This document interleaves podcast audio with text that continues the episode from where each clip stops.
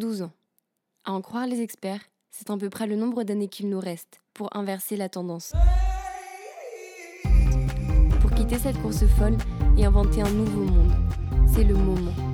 Alors aujourd'hui, je vous propose de me suivre à la rencontre de ceux qui ont décidé d'y croire. Ça y est, nous y sommes. L'utopie a changé de camp. Comment croire encore en un modèle à bout de souffle? Nous sommes en train de réaliser la sixième extinction de masse. Nous avons fait disparaître 60% des populations des animaux vertébrés en 40 ans, 75% des insectes en 30 ans, 30% des oiseaux des champs, la moitié des animaux marins. En Arctique, le permafrost a fondu 70 ans plus tôt que prévu par les scientifiques. Il a neigé des microplastiques en haut du Mont Blanc et il envahit jusqu'au fin fond de nos océans. Pourtant, on continue cette course folle, comme si on ne nous avait pas dit qu'il y avait une ligne d'arrivée et qu'on l'avait déjà franchie. On s'attarde dans un monde où certains dirigeants ne traitent pas le dérèglement climatique comme une menace. On persévère dans un monde où chaque minute, une personne meurt d'avoir le ventre trop vide et cinq de l'avoir trop plein. Où le selfie est plus mortel que le requin. Où il faudrait trois planètes pour continuer sur le même chemin.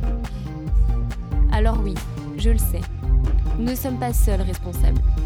25 firmes publiques et privées génèrent trois quarts des émissions de gaz à effet de serre. Oui, je le sais, 80% des lois concernant l'écologie sont prises à Bruxelles. Mais aujourd'hui, j'aimerais vous proposer quelque chose. Et si on ne les attendait pas? Et si nous, ensemble, on décidait d'y croire?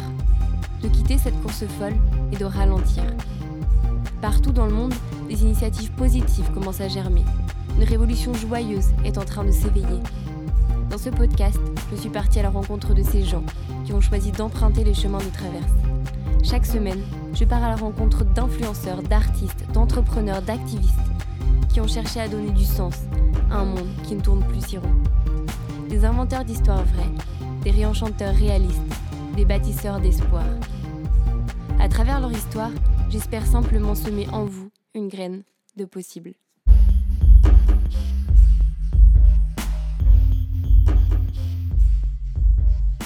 Donc je suis en présence de Caroline Gaillet, qui euh, est donc euh, bah, ma naturopathe et ma nutritionniste accessoirement.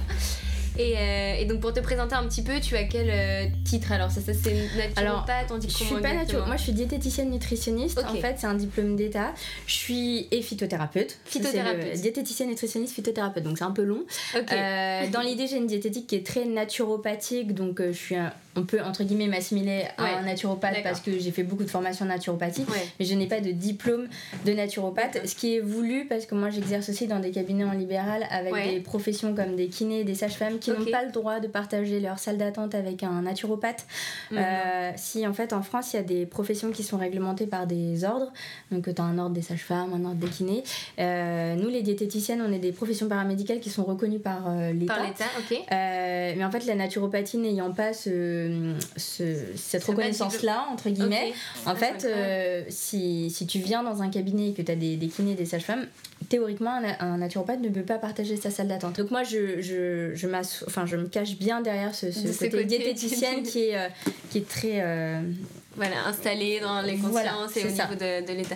Donc c'est dingue, du coup, comment ça se fait que tu as commencé... On entend Axel, qui est... parce qu'elle n'est pas venue toute seule, on va en parler plus tard qui est donc aussi maman. Voilà, c'est ça. Et pendant les vacances scolaires, j'ai mon petit fiston qui nous fait des bruits de voiture. Et on est très content de l'avoir avec nous. Et, euh, et, donc, du coup, euh, toi, comment ça se fait que tu as eu cette idée de venir à ça depuis toujours? Tu t'es passionnée par les plantes ou est-ce Alors, pas du tout. en fait, euh, moi, pour faire l'histoire courte, j'ai grandi dans une famille qui n'était pas du tout tournée vers les médecines naturelles. Hein. J'avais juste ma grand-mère qui était branchée un peu homéopathie et, et voilà. j'ai fait une fac de médecine après mon bac. Euh, moi, je voulais être médecin depuis que j'étais toute petite. Et euh, donc, j'ai planté médecine à, à 17 petites places. Euh, donc, voilà, c'est les joies du concours. Et je suis partie en fac de psycho en fait parce que je me disais, bon, un peu en mode plan B, et je me disais que de toute façon, dans le fond, c'était toujours bien, de, savoir bien accompagner en fait ton patient et d'avoir une certaine empathie, une certaine bienveillance envers lui. Et euh, donc j'ai fait mes trois ans de fac de psycho, puis après je voulais pas enchaîner vers le master parce que je me rendais compte que c'était intéressant la psycho, mais je me voyais pas en faire mon métier. Je voulais pas enseigner là-dedans. Je voulais vraiment revenir aux soins. Et euh, en fait, c'est arrivé, donc à l'époque j'avais 22 ans. Euh, moi, dans mon histoire perso, j'ai perdu ma maman quand j'avais 7 ans d'un cancer du sein et il se trouve que je suis porteuse de la mutation des, du gène qui conditionne au, cancer du sein. D'accord. Donc euh, en fait, j'ai eu l'annonce de ce diagnostic-là bah, au moment où je terminais un peu ma licence et du coup, je me suis intéressée beaucoup à ce qu'on appelle l'épigénétique, donc comment ton environnement peut conditionner le, le fait que tes gènes s'expriment ou non. Et en ah fait, euh, même si à Curie, on te dit que. Euh, bah en gros, tu as 80% de chances d'avoir un cancer du sein avant 30 ans. Euh, déjà, c'est 80% de risque et pas de chance. Oui, c'est vrai. c'est vrai que c'est mal choisi. Et en fait, quand on s'intéresse à l'épigénétique, on se rend compte que même si on a des gènes qui sont un peu déconnants, mhm. finalement, ce risque génétique n'expose qu'à enfin, ne rentre en jeu que dans 15% du risque de déclenchement. Et, en fait, tu as quand même 85% qui sont liés à ton environnement. Donc, ton environnement, c'est quoi? C'est à la fois ton alimentation, euh, donc comment tu manges, c'est euh, tous les produits chimiques qui, te, qui t'entourent, donc tous tes produits ménagers, mm. tous tes produits euh, qui touchent ta peau, donc ton shampoing, ton gel douche, ton maquillage. c'est aussi toute ta gestion émotionnelle, donc pas une. le stress. Voilà, le stress, l'angoisse, tout ça. avoir un bon sommeil. donc, qualité de vie, voilà pas fumer, pas boire, enfin voilà, mhm. et euh, maintenir un poids santé. Et en fait, tout ça, c'est très protecteur de, ah du risque direct. Quoi. Et du coup, je me suis dit, ben, pourquoi pas euh, faire un BTS diététique. En mhm. fait, je voulais des études courtes parce que bah, j'avais déjà fait 5 ans de fac. Mhm enfin 6 ans même de fac. Euh, et en fait, le BTS diététique, euh, bah, c'était pratique parce que ça se fait en 2 ans et demi. Et, euh, donc j'ai reconnu. Voilà. Donc je me suis dit, bah, ça va allier des aspirations personnelles avec un projet professionnel. Et c'est comme ça que je suis arrivée dans mes études de BTS. Donc j'ai fait ma première année, nickel. Je me suis quand même rendu compte parce que je faisais quand même des salons bio, etc., que le discours euh, qu'on te tient en bêta diététique est quand même très. Euh, bah, très une vision académique, une voilà. un peu ancienne, presque de la. C'est ça. Et je trouvais que avec toutes les avancées de la nutrition, c'était quand même pas très en phase. Donc moi, j'avais. Après, j'étais la vieille de la classe, entre guillemets. J'étais avec des filles post-bac qui avaient 18 ans, qui sortaient du cocon familial. Moi, j'étais indépendante, j'ai mon studio depuis que j'ai 17 ans. Euh, enfin, donc j'avais beaucoup d'esprit critique. Et, et en fait, en deuxième année de BTS, tu as un stage optionnel de 4 semaines à faire.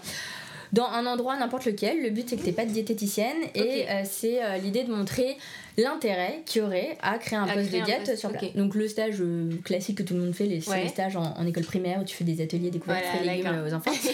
et en fait, dis pas pour moi. C'est ça. En fait, moi je le faisais déjà avec mes neveux sur mon temps euh, perso. Et je me suis dit, ben, j'avais observé qu'il y avait des gens qui prenaient des tisanes pour euh, soigner leur cholestérol ou des, des, plantes pour baisser leur hypertension. Donc je me suis dit, est-ce que ça marche vraiment ce truc-là mhm. ou est-ce que c'est ou est-ce que c'est de la poudre de perlimpinpin Donc je me suis vraiment pointée avec cette euh, cet état d'esprit-là vraiment, curieuse, mm. mais euh, la néophyte qui n'y connaît rien. Et donc, euh, c'est comme ça que j'ai tapé à la porte de l'herboristerie du Palais Royal. donc, c'était en octobre 2010. Ah et, et en fait, ce stage, ça a été une révélation tu sais les révélations que tu auras Maxi deux fois dans ta vie euh, ouais, très bien je vois ben, de, de, de leitmotiv un peu. C'est ça. Et du coup euh, en fait à l'Herbo ce qui est génial c'est que tu as une clientèle qui est hyper fidélisée puisque euh, nous on vend des cures que ce soit en, en, paquet de tisane en boîte de gélules ou en flacon liquide. Mm. ça dure environ trois semaines. Donc en fait les gens reviennent toutes les trois semaines. C'est une boutique qui ne désemplit pas. Moi je m'attendais enfin j'avais je, un... je peux je peux témoigner qu'à chaque fois on fait la queue c'est vrai et, et en fait moi je m'attendais un peu au stéréotype, tu sais, de la petite mamie qui vient acheter sa petite tisane.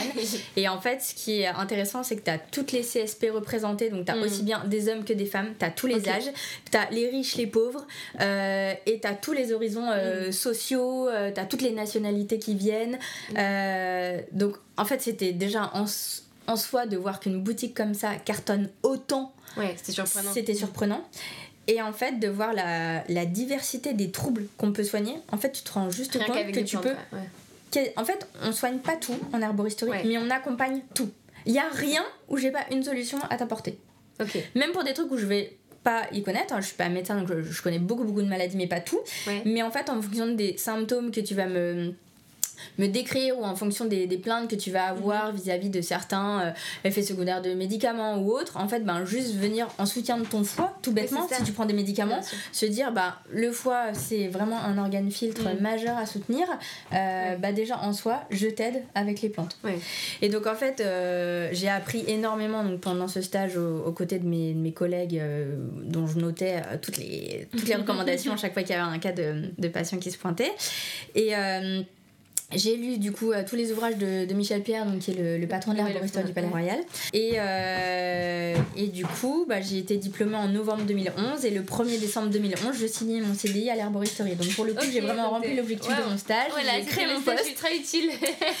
et, euh, et du coup, bah, ça a été une chouette aventure qui a débuté, puisque en fait, moi j'ai choisi volontairement de démarrer à mi-temps, parce qu'en fait, j'avais le l'idée de me lancer direct en libéral en fait. Moi, diététicienne hospitalière, en fait, en BTS Diète, t'as 11 semaines de stage hospitalier à faire.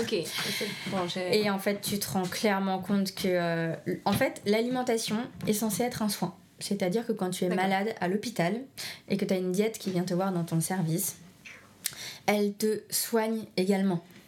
Sauf que la réalité, c'est que quand tu vois euh, la tête euh, des plats qui te sont présentés, mm. euh, les modes de, cuisson, mm. le, le contexte aussi, il y, a plein de fois où moi j'ai vu des aides-soignantes apporter le repas au moment où des infirmières changeaient un pansement et quand tu vois ta plaie toute suintante, bah, quand tu es, dans ta douleur en fait et que tu as ton plateau repas qui vient, c'est pas le meilleur moment en fait pour manger ça. Et, euh, et, quand on voit aussi les compositions de, de certains, euh, les CNO, les compléments nutritionnels oraux qu'on peut donner pour prévenir la dénutrition par mhm. exemple, où clairement ça remplit son job hein, au niveau euh, de l'utilité pour laquelle c'est donné, mais avec quoi c'est fait, en fait la qualité laisse clairement à désirer. Alors que c'était pourtant la base un peu de... Bah c'est ça en fait. Moi ce qui m'a beaucoup euh, éloigné en fait de, de, de ce BTS euh, pour parler du diplôme en mhm. tant que tel, c'est euh, que le contenu qu'on t'apporte, je trouve qu'il a, il a 20 ans d'âge en fait, il s'est pas du tout mis au, goût du jour mhm. sur les, les, avancées qu'il y a. Il y a des, des concepts phares comme tu vois la chrononutrition, t'en parleras jamais, mhm. l'équilibre acido-basique, on en parle mais pas du tout dans le bon sens qu'il faut. Il y, a, y a plein de choses de de bon sens sur euh, les produits laitiers, sur les margarines, sur, euh, sur tout un tas de choses où c'est très. Euh, voilà, c'est comme ça et c'est pas autrement. Alors que, en fait, toute situation est, est à discuter et à adapter en fonction de mm. chacun. Et, et, je trouvais ça plutôt, euh, plutôt mal fait. Alors après, je jette pas la pierre aux, diététiciennes en institution parce que tu as un système qui était comme bien sûr, c'est justement ça que. Et que. Et voilà, mais donc moi, clairement, euh, diète hospitalière, en plus, enfin, la diététique, c'est vraiment le parent pauvre à l'hôpital. Euh, tu as des mm. diététiciennes qui sont juste tolérées dans certains staffs, mm. alors que Pourtant, ça devrait être la base en fait, parce que tu t'es rendu compte en étudiant tout ça à quel point en fait euh, la nourriture et ce qu'on va apporter à notre corps, c'est aussi parfois la source et même la cause de certaines maladies. Mais carrément. Enfin, c'est ce qu'on met euh, trois voire quatre fois par jour dans notre corps depuis qu'on est petit. Mm. Donc, euh, quand on est diabétique, quand on est hypertendu, quand on a du cholestérol, quand on fait des crises de gouttes, quand on a des calculs biliaires, quand on a enfin tout un tas de troubles, l'alimentation, elle est toujours toujours à revoir. Après, parfois, elle va être très bien et ce sera juste des choses mineures à revoir. Mais parfois, il y a des choses. Alors, même si les progrès de, de la chirurgie font, font, des choses géniales et que mm. les médicaments aident pour beaucoup, mais en fait, ils font pas tout. Et que justement, si on veut pas prendre un abonnement à certains traitements, bah, si on y met aussi du sien et qu'on devient un peu acteur de sa santé, mm-hmm. euh, bah, on peut du coup minorer ses traitements, être euh, peut-être mis sur pied plus vite aussi. Et, et, du coup, au final, euh, être mieux quoi. Super. Et du coup, pour parler un peu de ce lien, donc comme tu disais, entre, enfin, le lien entre du coup toutes les causes extérieures euh, par rapport à ton, à ton gène, tu sais, il y a l'alimentation, mais il y a aussi euh, bah, voilà, un air qui va pas être spécialement pollué, mm. euh, pas de stress, etc. C'est tout un mode de vie sain qui va avec aussi cette transition écologique ben, que je prône parmi mm. beaucoup d'autres. Et du coup, pour avoir un petit peu le lien justement entre cette alimentation et l'environnement, Est-ce que tu penses que toi, justement, ce qui est bon pour la planète va aussi être bon pour notre corps? En fait, pour moi, le lien, il est juste évident. En fait, moi, quand j'ai commencé euh, à me prendre en main de, de ce point de vue-là, en fait, le, premier ménage que j'ai fait, c'était euh, les, les, produits ménagers et la salle de bain. En fait, c'était euh, voilà, j'ai viré toutes mes, tous mes, mes cosmétiques euh, qui n'étaient pas, qui étaient pas bio. Donc, euh, mhm. j'ai été m'acheter mon litre. Euh, puis, j'ai découvert les, les, flaconnages en litres et pas les trucs en 250 ml. C'est beaucoup moins d'emballage. voilà. donc, pour tout ce qui était shampoing, gel douche, etc. Donc, en fait, j'y suis venue un peu comme ça. Après, donc, tous les, les Saint-Marc, Monsieur Propre, mm. détergent X ou Y avec, en fait, du vinaigre blanc tu fais juste tout, en fait. Donc euh, en détartrant ta bouilloire, tu récupères l'eau pour faire toute ta robinetterie, tes toilettes et tout, et c'est trop génial. Euh, et, et, après, donc euh, l'alimentation. Donc l'alimentation, moi j'étais. Euh, il se trouve qu'à l'époque où j'ai eu ce, ce diagnostic-là de, de, ce gène, euh, moi j'ai une hernie discale aussi assez mal située là en L5S1, donc à la charnière entre les lombaires et les sacrés, qui m'a handicapée pendant deux ans. J'étais avec un, une ceinture lombaire, voire parfois le corset, à être plus pouvoir marcher en talons, porter de sac à main. J'étais avec un sac à dos. Enfin, donc de 22 à 24 ans, j'étais vraiment. période en plus pas bien quoi. je me disais non mais c'est pas possible euh, d'être comme ça. Et en fait j'ai été tout le temps fourrée euh, chez l'ostéo, chez le kiné. Mm. Mais euh, je prenais des anti-inflammatoires mm. pour calmer mes douleurs. Et, euh, et, en fait, je me rendais compte que j'étais très passive, en fait, vis-à-vis de ma santé. Tu vois, c'était j'avais mal, ok, tu vas chez le toubib, tu vas chez le, le kiné, chez l'ostéo, et t'attends que la réponse. quelqu'un d'autre, quoi. Voilà, que la solution vienne des autres. Mm. Et en fait, euh, il y avait un salon bio euh, qui s'était tenu, j'avais été assister à une conférence qui parlait justement des douleurs inflammatoires et de, de l'impact des, des, produits laitiers notamment. Et moi, s'il y avait un truc Enfin, mon père était cuisinier donc euh, dans des restaurants gastronomiques. Donc, les produits laitiers, il y en avait toujours dans mon frigo. Quoi. Je pouvais ne plus rien avoir, mais il y aurait toujours eu euh, des petits Suisses ou des fromages blancs, des yaourts, du fromage. Enfin, c'était la base de mon frigo. Ok. Et, euh, et du coup, j'en mangeais vraiment énormément. Et donc, j'entends cette conférence et je me dis, bah écoute, t'as rien à perdre, mm. rentre-toi et arrête. Et en fait, en 10 jours, juste 10 petits jours, j'ai arrêté en fait d'avoir des, mes douleurs dès le réveil. Et en fait, je m'étais même pas rendu compte, mais j'avais les, les, doigts de pied et les, et les doigts euh, des mains qui grinçaient en fait. Et j'ai arrêté d'avoir ça. Et en fait, je m'étais tellement habituée à ça que tu t'en rendais même plus compte. Voilà. Et c'est quand ça s'est arrêté que je me suis dit, mais tiens, au fait, c'est vrai, mes pieds et mes mains, ils sont plus comme avant. Et euh, à ce même salon, il y avait un, un, un, test pour faire 20 euh, minutes de Qigong euh, gratuit. Voilà, donc j'avais jamais essayé de, de hmm. méthode corporelle où moi j'allais bouger de moi-même. active de ta, santé. Et, et là aussi, enfin, révélation, c'était trop bien, j'ai adoré. Donc en fait, je me suis mis au, au yoga et au pilates. Donc à faire du renforcement musculaire, à retravailler la respiration, à avoir une conscience de, de, mon corps et une connexion à mon être un peu plus, ben, plus harmonieuse et, mhm. plus en phase. Et en fait, en, je peux vraiment dire qu'en deux mois, mhm. j'ai complètement laissé tomber la ceinture lombaire pour ne plus jamais la reprendre.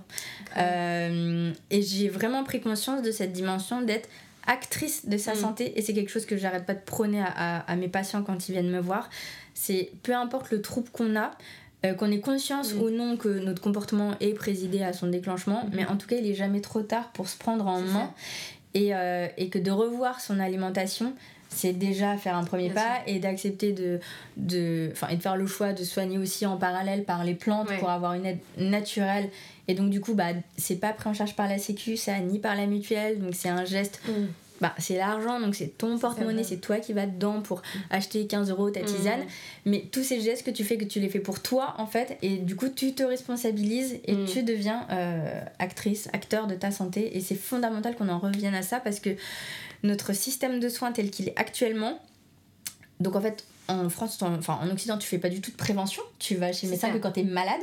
Tu vois, là, on arrive au beau jour. Euh, si tu sais que tu as une mauvaise circulation et que tu as une tendance à faire les jambes lourdes, c'est là, dès maintenant, en fait, qu'il faut que tu fasses des cures de, de vignes rouges ou d'autres plantes okay. vénotoniques. Faut pas que tu attendes juillet, que tu aies les jambes en poteau, euh, que tu aies les, varicosités qui claquent de partout pour venir me voir. Euh, j'ai les jambes lourdes, qu'est-ce que je fais, Tu vois, faut faire de la prévention. Et en fait, en Orient, que ce soit avec la l'Ayurveda ou la médecine traditionnelle chinoise, ils ont beaucoup plus cette tradition de. Ben, en, Chine, on dit souvent que tu, tu vas avoir enfin tant que ton médecin te laisse en bonne santé tu ne le payes pas et, tu ne le payes que quand tu tombes malade et, euh, et en fait, c'est ça, c'est dire aux gens, voilà, attendez pas que ce soit les épidémies de grippe ou de gastro mm. pour venir booster vos défenses immunitaires. Les défenses immunitaires, ça se booste dès fin septembre mm. en fait.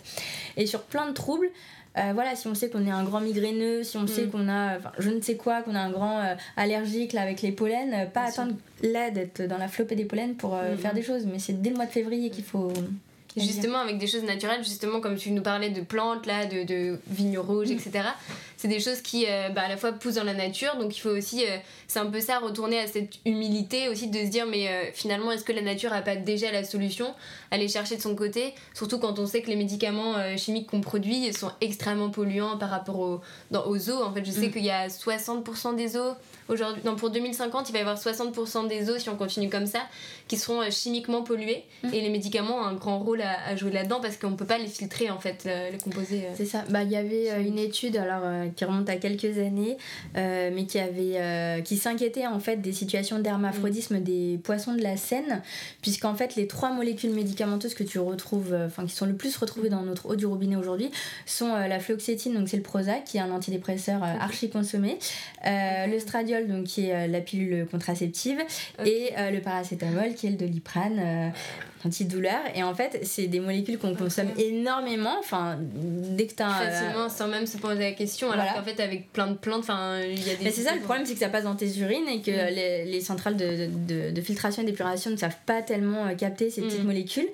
Et, euh, et aujourd'hui, quand on voit toutes les problématiques euh, hormones indépendantes, moi j'ai combien de, de, jeunes femmes qui viennent pour des problèmes de, de fertilité mm. à 25-30 ans, tous les problèmes d'endométriose. Enfin, c'est c'est c'est pas normal et c'est euh, il y a vraiment un truc à dire mais pourquoi là cette génération là a vraiment un, problème Est-ce que tu crois que c'est lié aussi par, à notre système agricole aujourd'hui par exemple? Est-ce que tu penses que les pesticides pourraient avoir un effet justement sur notre santé euh?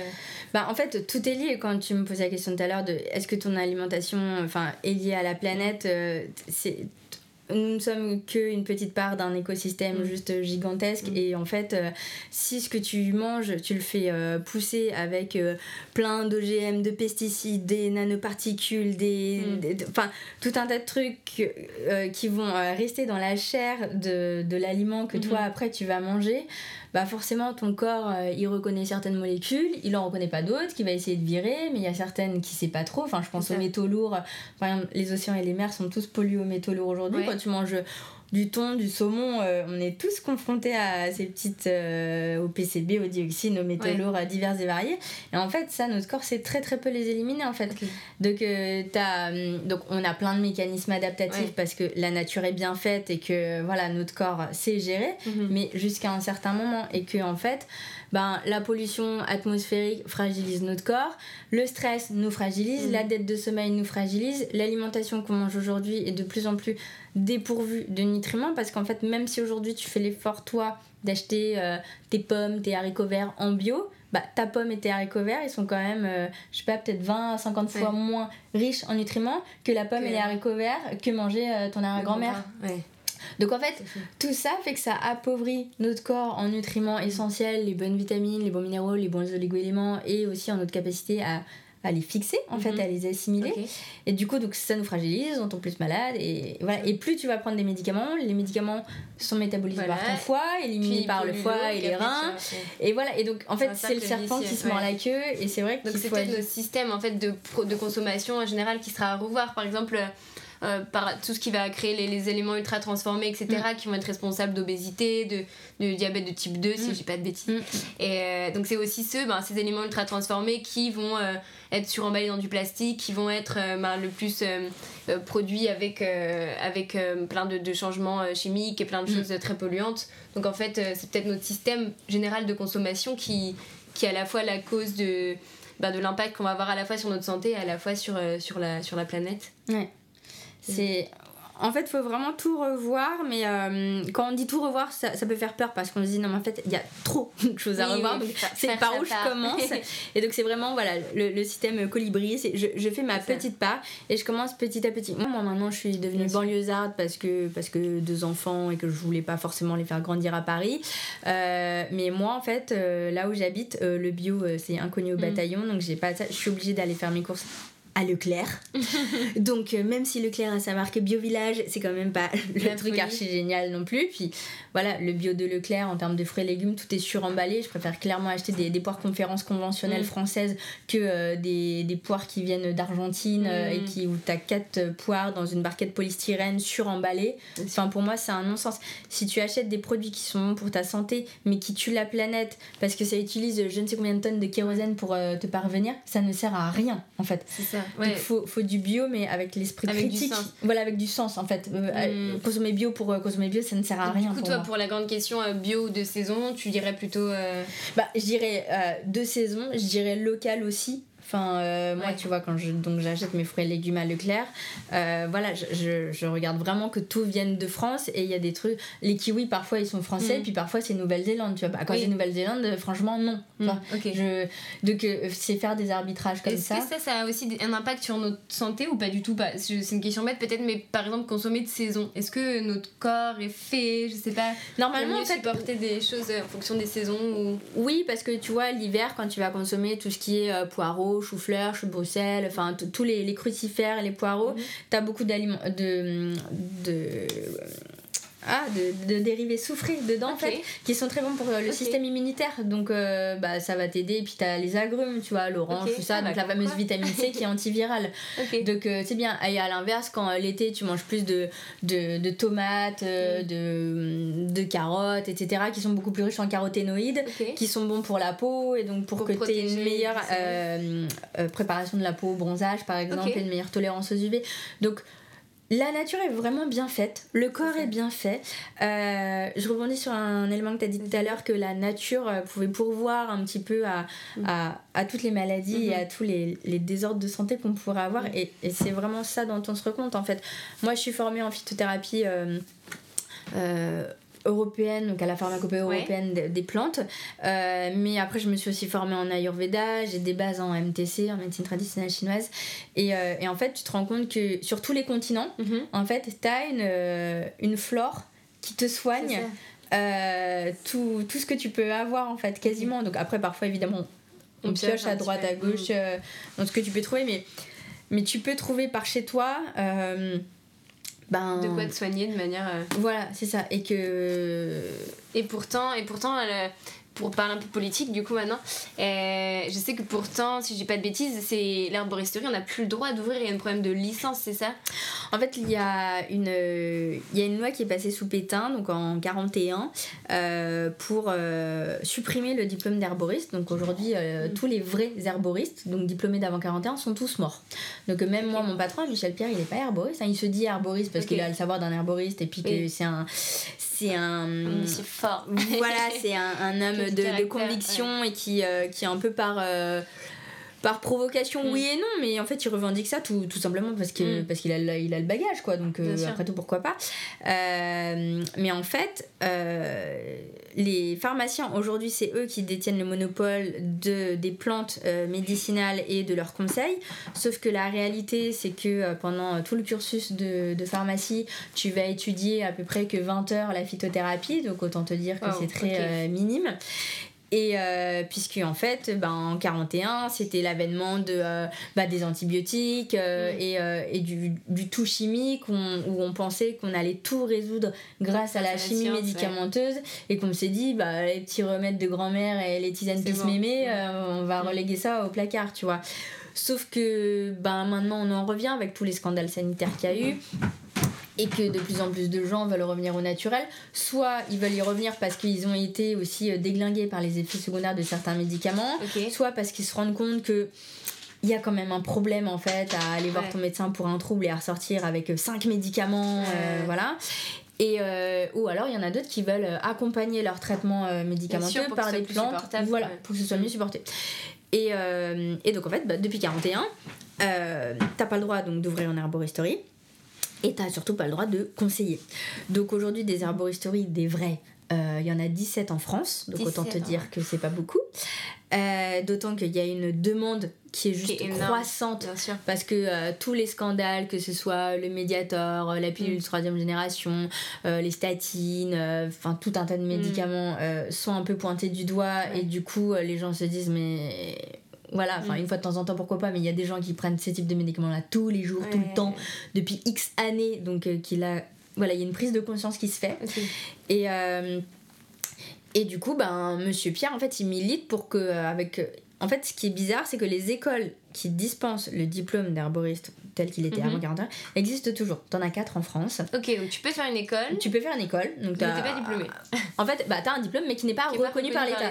ouais. Un peu comme, tu vois, l'ostéopathie, Ok. euh, la, la- Ouais, la ouais. sophro, la naturopathie, tu vois. C'est des professions, on sait qu'elles existent, tu vois, mais tu n'as pas de reconnaissance étatique, Ok. donc tu n'as pas de prise en charge de sécu, Mm. tu n'as pas de remboursement mutuel, C'est tu n'as ça, en pas fait, toutes c'est ces quand, même, choses-là, c'est quand même assez euh, paradoxal quand tu dis qu'on est remboursé pour un médicament qui va coûter cher à produire, qui est polluant, Mm. qui peut avoir des gros impacts sur notre santé, alors que quelque chose qui va prévenir et être beaucoup moins cher même pour l'État n'est pas remboursé. Donc derrière, tu penses qu'il y a des problèmes de lobby peut-être? Il y a ce genre Bah, la question des lobbies, elle est, elle est clairement à poser. Enfin, quand tu vois là, le scandale avec euh, l'homéopathie et comment on tape euh, sur l'homéopathie, euh, l'homéopathie ça coûte 2,10€ ton tube, tu vois. Donc Oui. je veux dire, si le, le remboursement n'est pas un problème en, en soi, Oui, tu vois. C'est pas ça que- qui va coûter de l'argent. ouais. Et euh, mais euh, bref, c'est un faux procès qu'on fait à l'homéopathie. Que, que tu- on- tout le monde est libre d'y croire. Après à l'homéopathie, à partir du moment, moi mes, mes enfants les premiers, hein, mon fils était intolérant aux Mm. protéines de lait de vache, il m'a fait un eczéma géant quand j'ai euh, fait du mixte entre l'allaitement et le Mhm.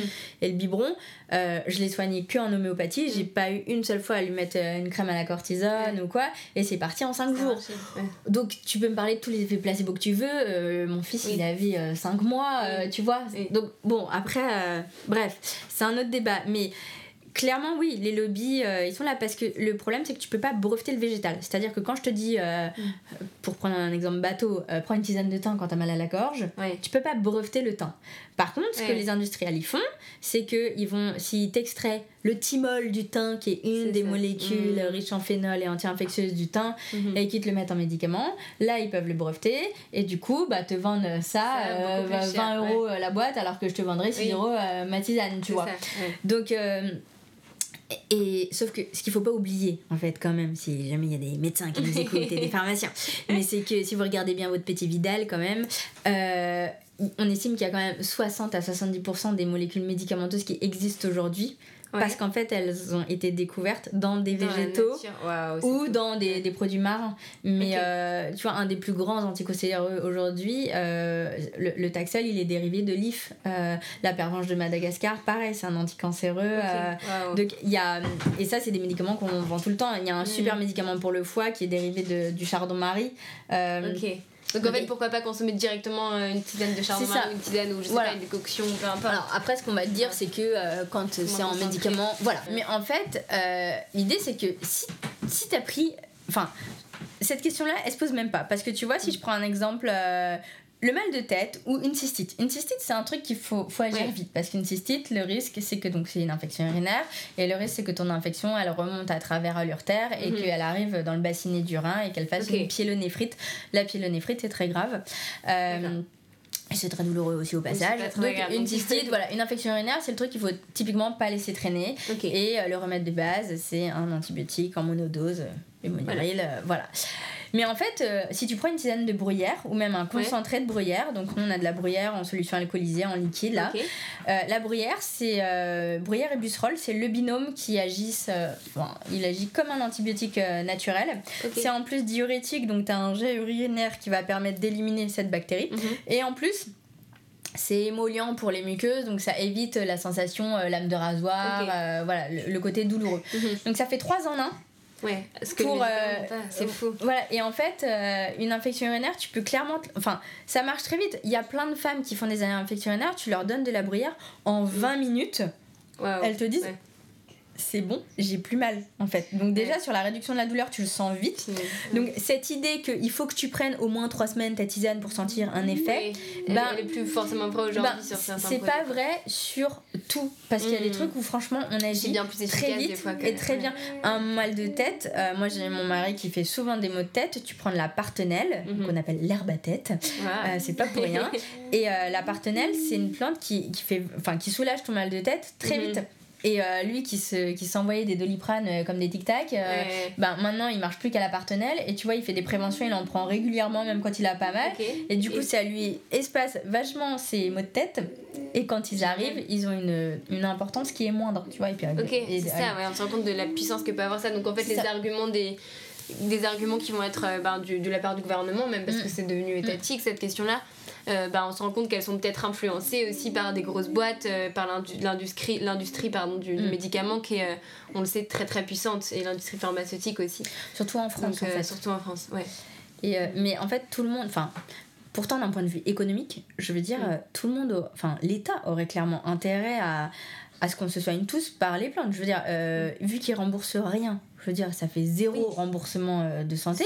Les mm. gens se prennent en main tout seuls, donc en plus, en faisant de la mm. prévention, ils tombent moins malades, donc il y a moins de risques aussi de recours à d'autres euh, traitements par ailleurs. Mm. Euh, là, je on est dans les allergies. J'ai plein de gens là qui viennent en boutique ou au cabinet pour la question des allergies.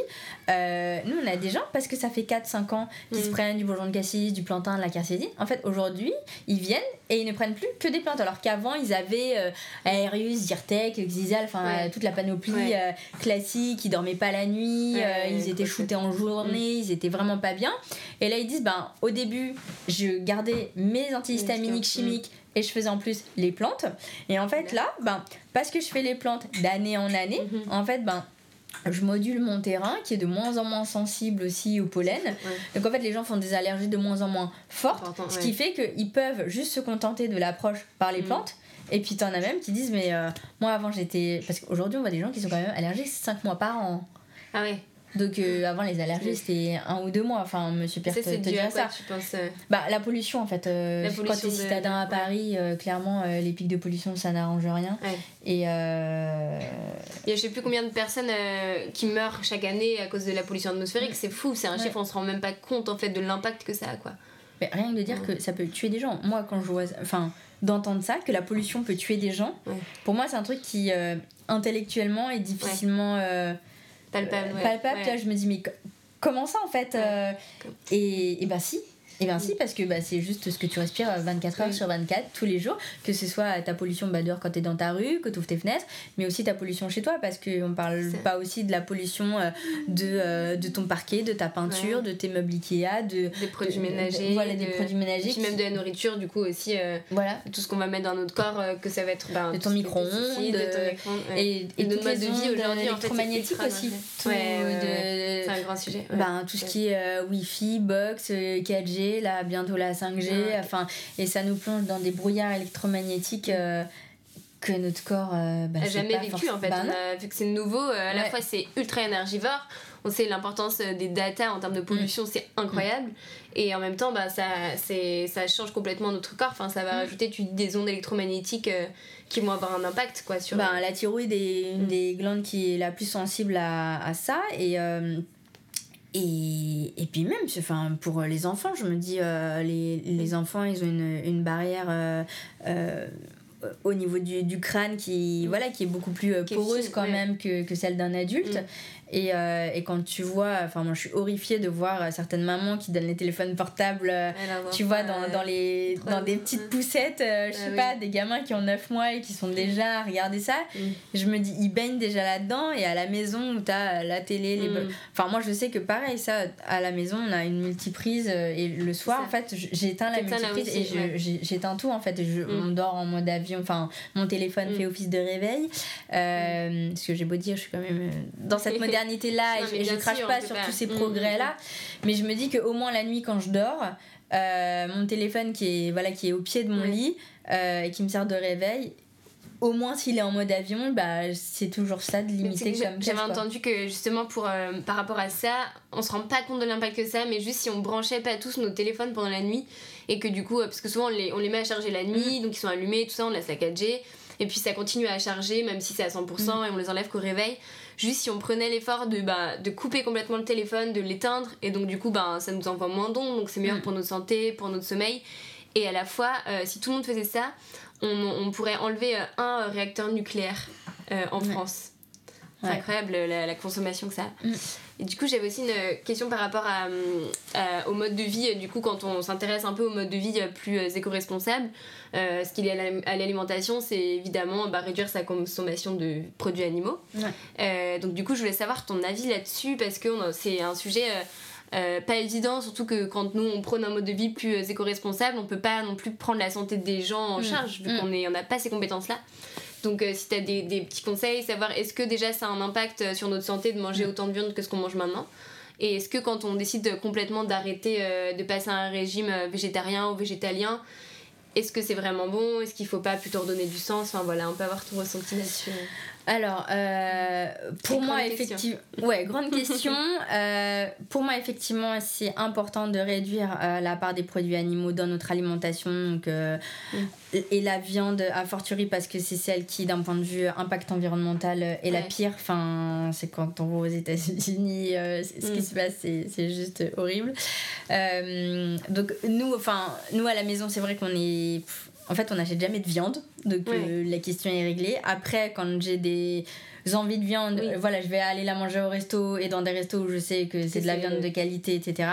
La protéine que nous on mange le plus, ça reste les œufs, puisque les œufs, pour le coup, euh, c'est toujours euh, local parce que euh, on a des mm. poules un peu partout euh, et que enfin c'est la protéine qui pollue mm-hmm. le moins finalement qui nutritivement parlant est une protéine de très grande qualité nutritionnelle et fonctionnelle donc ça veut dire qu'on assimile en plus mm-hmm. très bien tous les nutriments que ça apporte en termes d'acides aminés etc donc et quand on a une vie de famille, euh, à partir du moment où il n'y a pas d'intolérance aux, mhm. protéines d'œufs, il n'y a pas de souci.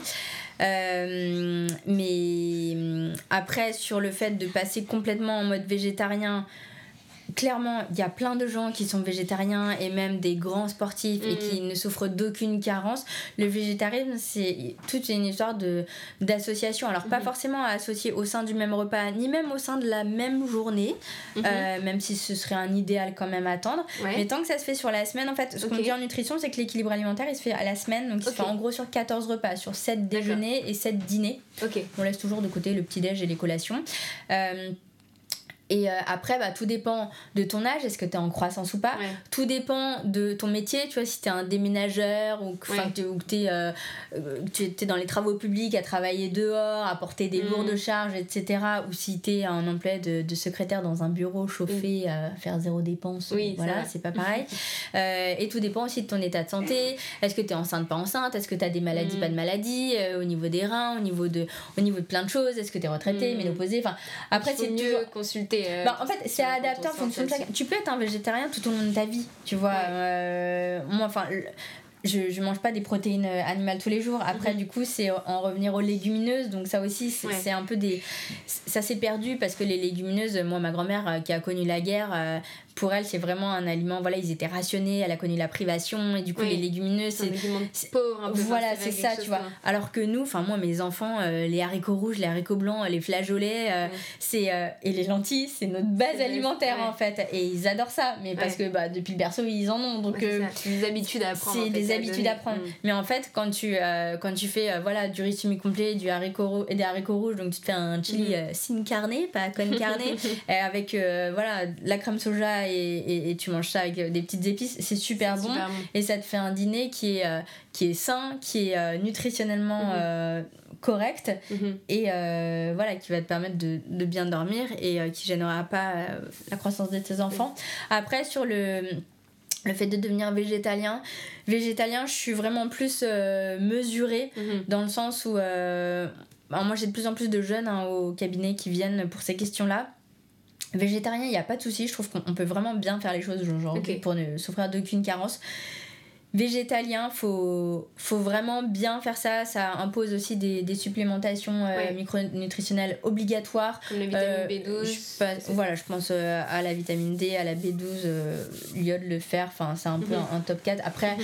Pas se supplémenter parce qu'il faut supplémenter, c'est toujours bien de le faire sous surveillance d'un bilan sanguin ou d'autres méthodes de bilan pour, mhm. pour être sûr de est-ce qu'il y a besoin et à hauteur de combien en fait pour ajuster les dosages. Parce que la B12, enfin, sur le marché, tu as tous les dosages quoi. Et puis, euh, tu as tous les sons de cloche. Euh, tu peux le prendre qu'une fois par semaine, que deux fois par semaine. Enfin, c'est mm. très compliqué. Puis, ça va dépendre aussi si tu es sportif ou pas. Enfin, là encore, mm. pareil, de ton état de santé, de ton âge. Mm. Voilà, donc c'est quelque chose, je pense qu'il faut tous qu'on ait une, une, conscience de ça et que de faire des protéines animales le midi et mm. le soir, vu les dépenses énergétiques et physiques que la plupart d'entre nous avons, mm. c'est trop en fait. Comparé à avant. Comparé à avant. C'est-à-dire qu'avant, euh, les gens, euh, ils travaillaient beaucoup plus en extérieur, ils avaient beaucoup plus de dépenses de thermorégulation. Euh, mm. Nous, enfin, partout où vous allez, quand il fait chaud, il y a la clim, et quand il fait froid, il y a les radiateurs. Donc vous n'avez plus à transpirer ou à mm. frissonner comme avant. Mm qui est quelque chose qui, qui génère beaucoup, qui produit beaucoup d'énergie en fait. Mais nous, vu qu'on a même plus cette thermorégulation là à faire, mhm. voilà. Après, en termes euh, de sollicitation intellectuelle, bah, quand vous êtes euh, étudiant ou quand tu arrives dans un nouveau poste, ou même des métiers très, très mhm. sollicités intellectuellement, bah, au début, oui, tu, tes neurones carburent, donc tu as besoin de, de carburant, mais, et donc de protéines. Les protéines participent à, à l'attention, à la mhm. vigilance, à la concentration. Mais en fait, une fois que tu es installé dans ton métier, que tu que tu sais faire, que tu. Voilà. T'as pas forcément besoin d'en avoir euh, deux fois par jour. Et puis le soir, tu vois, quand t'es. Euh, dans un cadre euh, convivial, social, t'es en sortie, t'es invité, voilà, te, te, partager un bon repas, mm. ça fait partie aussi de notre culture française, la gastronomie, mm. de se retrouver autour d'un bon plat, et y a pas de souci.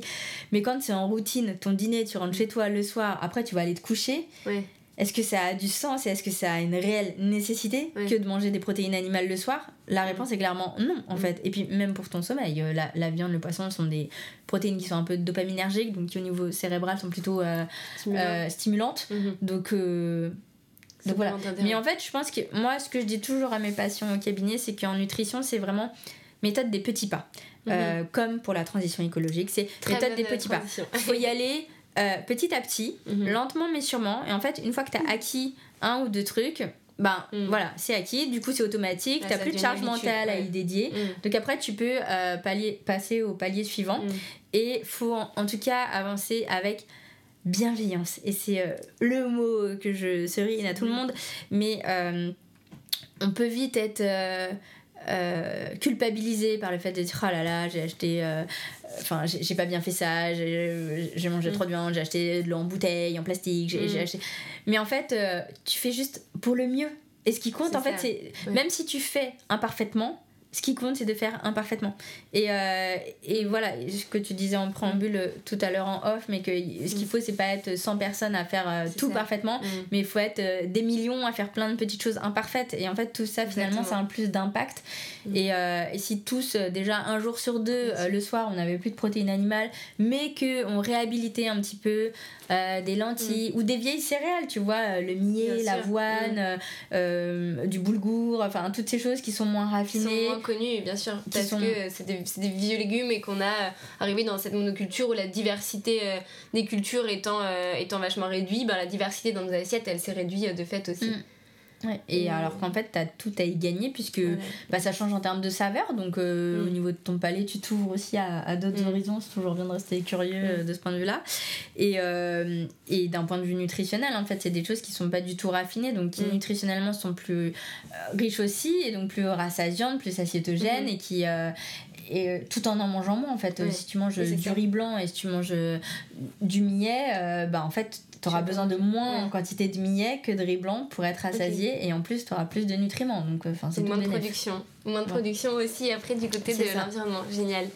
Et euh, du coup, c'est marrant que tu disais, ça fait penser à graines de possible, c'est un peu l'idée de dire, euh, bah, chacun fait ensemble, on met une petite graine aussi de conscience chez les gens et ensemble on peut arriver à faire changer les choses. Mm. Donc pour finir, on va faire l'interview dans l'interview. Donc c'est trois petites questions. Euh, la première, c'est une personne qui t'inspire. C'est une question difficile, j'ai beaucoup d'hésitation. Euh, ça peut être euh, un livre que tu as lu, quelqu'un de pas connu, quelqu'un de connu, mais peu importe, juste une personne que tu as envie de nous faire découvrir. à chaque fois, j'ai des regards de panique que je pose cette question. On veut savoir. Alors, bah, des personnes qui m'inspirent. Il y en a. Il y en a beaucoup parce que vu que, vu que tout ce dont on parle c'est vaste, tu vois, que ce mm. soit euh, oui. Au, niveau de la phytothérapie, euh, clairement mon patron est une personne inspirante, tu vois, Michel Pierre, je trouve que c'est quelqu'un qui, euh, qui, qui, dégage beaucoup et qui, à travers son mm-hmm. combat, enfin, c'est quelqu'un qui a quand même eu des, des, procès pour exercice mm. illégal de la pharmacie, qui il aurait pu juste lâcher l'éponge et qui s'est toujours euh, battu et qui, qui, a mm. tenu à rester médiatique pour, pour porter haut et fort sa parole. Et je trouve que ce, ce type d'engagement-là est clairement inspirant. Après, des jeunes comme toi, pour moi, sont hyper ah, inspirants parce que.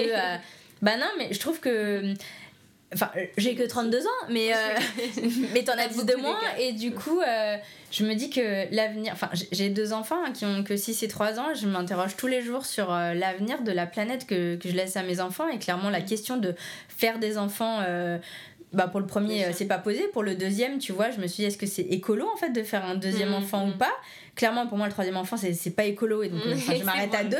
mais, mais et après je, je, respecte aussi le choix de ceux qui, qui, veulent en faire plus parce que je me dis peut-être euh, si tu les éduques bien bah peut-être que euh, faire euh, quatre enfants qui, qui sont hyper bien éduqués avec cette cette sensibilité là bah, c'est peut-être bien pour ce monde en fait et donc il faut peut-être en faire. Donc voilà la question est ouverte. Mais donc voilà des jeunes comme toi m'inspirent parce que ben voilà t'as pas peur d'y aller et tu y vas et, et, tu portes enfin tu prends ta parole et c'est très bien et, euh, et après, euh, euh, touk c'est bien, ça me. Beaucoup de gens m'inspirent en fait, mais même enfin, dans le zéro déchet, dans, dans la mode. Mm. Enfin, on n'a pas parlé de la mode, mais c'est pareil. c'est un gros voilà, c'est un gros mm. sujet. voilà, il y a, y a, plein de gens en tout cas qui se battent pour que au niveau de la planète ça aille mieux, au niveau de la, de la conscience écologique de chacun, elle soit plus ouverte, plus grande et plus euh, praticable au quotidien. Euh, et des gens comme euh, Julie Bernier qui a, ouvert, qui a écrit son livre Zéro déchet participent à tout ça et, et je me dis c'est très bien de, de vulgariser ce savoir-là pour qu'il soit euh, praticable au quotidien. En fait, je mhm. pense que c'est vraiment ça qu'il faut. C'est comme moi avec les plantes, tu vois, les plantes, c'est une science à part entière. donc, euh, je peux pas dire demain je me soigne avec les plantes euh, parce mhm. que c'est trop compliqué. Donc, moi aussi, j'écris des bouquins qui sont hyper vulgarisés pour que. voilà, ouvres le bouquin et tu sais que si tu as un rhume, c'est ça, ça, ça qu'il faut prendre, comment il faut le prendre. Et voilà, et si c'est simple, tu passeras le cap. Si c'est trop compliqué, et nous les jeunes, je trouve qu'on est vachement plus fort que nos anciens pour vulgariser et rendre accessible ça. Et puis les réseaux sociaux nous permettent ça Bien aussi. Sûr. Euh, de le divulguer un peu dans public. Ouais. Chouette. Donc ensuite, j'avais une petite question, c'était euh, quelle est l'habitude écolo qui t'énerve? Donc euh, j'ai eu comme réponse déjà le tout électrique. j'ai eu l'écran discours. voilà, des, types d'encens par exemple, je sais pas, je pense à l'avocat d'auto ou ça peut être n'importe quoi. ben, le, le bio de Leclerc sur emballé. Voilà, ça, ça m'énerve. Ça, c'est le truc qui qui mm. m'énerve. Et pour en citer un plus récent que je vends à l'herboristerie, je vends les bâtons de charbon pour, euh, pour nettoyer ton eau du robinet, tu sais, pour euh, éviter les en plastique. Je euh, savoir, est-ce que ça marche ou pas? Bah, Le truc, c'est que j'ai pas un labo d'analyse euh, à côté, donc je suis incapable de te dire si effectivement 8 heures après que ton eau ait été en contact avec ce charbon, effectivement, est-ce que c'est complètement dépollué des molécules de, de, de, pilules, de Prozac et de, Doliprane Je n'en sais rien. En tout cas, euh, le, voilà, a priori, la, la, promesse est, est, bonne et intéressante. Et, je pense qu'en tout cas, la promesse est tenue sur l'histoire du goût. Euh, ça a vraiment honnêtement moins de goût que, que l'eau du robinet. Mais. Euh, tu vois, au début, la première fois qu'on a vendu ça, t'avais juste ton charbon qui était emballé dans un espèce de, de truc plastique, c'est tout. Et là, J'en ai recommandé, donc c'est un produit qui est parti comme des petits pains. Donc on a renouvelé les stocks. Et là, les nouveaux lots qui nous envoient, j'ai toujours ce même plastique donc sur lequel il y avait écrit euh, bah, ce qu'il y a à savoir et ils te l'ont suremballé dans, un carton dans un carton. Et en fait, je me dis que ce qui m'énerve, c'est que même des produits qui, là, sont censés être écolos, bien sûr. sont eux-mêmes suremballés. Mm. Et ça, pour moi, je me dis, pour des enseignes comme eux, mm. mais c'est impardonnable. À la limite, Leclerc, tu sais que eux, c'est juste euh, business pour business, tu vois. Enfin, je veux dire, ils font du bio parce qu'il y a une demande du bio. Le suremballage, une question subsidiaire, tant pis. Euh, mais ça évoluera quand même parce mm. qu'ils sont quand même à l'écoute de tout ça. Euh, mais là, des boîtes qui font des produits, tu vois, c'est comme des, des marques de cosmétiques qui font des choses dans, dans, des produits en plastique, enfin dans des contenants en plastique. Pour moi, tu dois faire dans du verre. C'est ça. Tu, vois, tu prônes en fait d'avoir cette idée, euh, bah, je veux porter un message, bah y être jusqu'au bout quoi. Bah c'est ça, mm. tu vois. Et donc euh, et là, on a reçu ça à l'herboristerie, mais on était toutes dégoûtées avec mes collègues. On s'est dit non mais il est où le sens de ça? Tu vois, ah, je, je, ne comprends pas. Donc euh, voilà.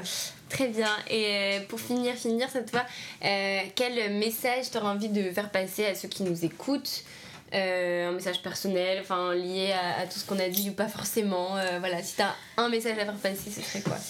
Un message, c'est euh, agissez dès maintenant. En fait, faut, Mm. faut pas attendre d'être parfait pour commencer à faire les choses. Et c'est que, euh, que par des petites actions imparfaites, ben, qu'on les rende plus parfaites et qu'il faut pas hésiter à, hésiter à, à semer des graines autour de nous. Il y aura peut-être des gens qui vont vous, à qui vous allez dire des choses qui vont vous dire non mais laisse tomber ton truc. Et puis peut-être que dans deux mois ou dans deux ans, ça vont germera.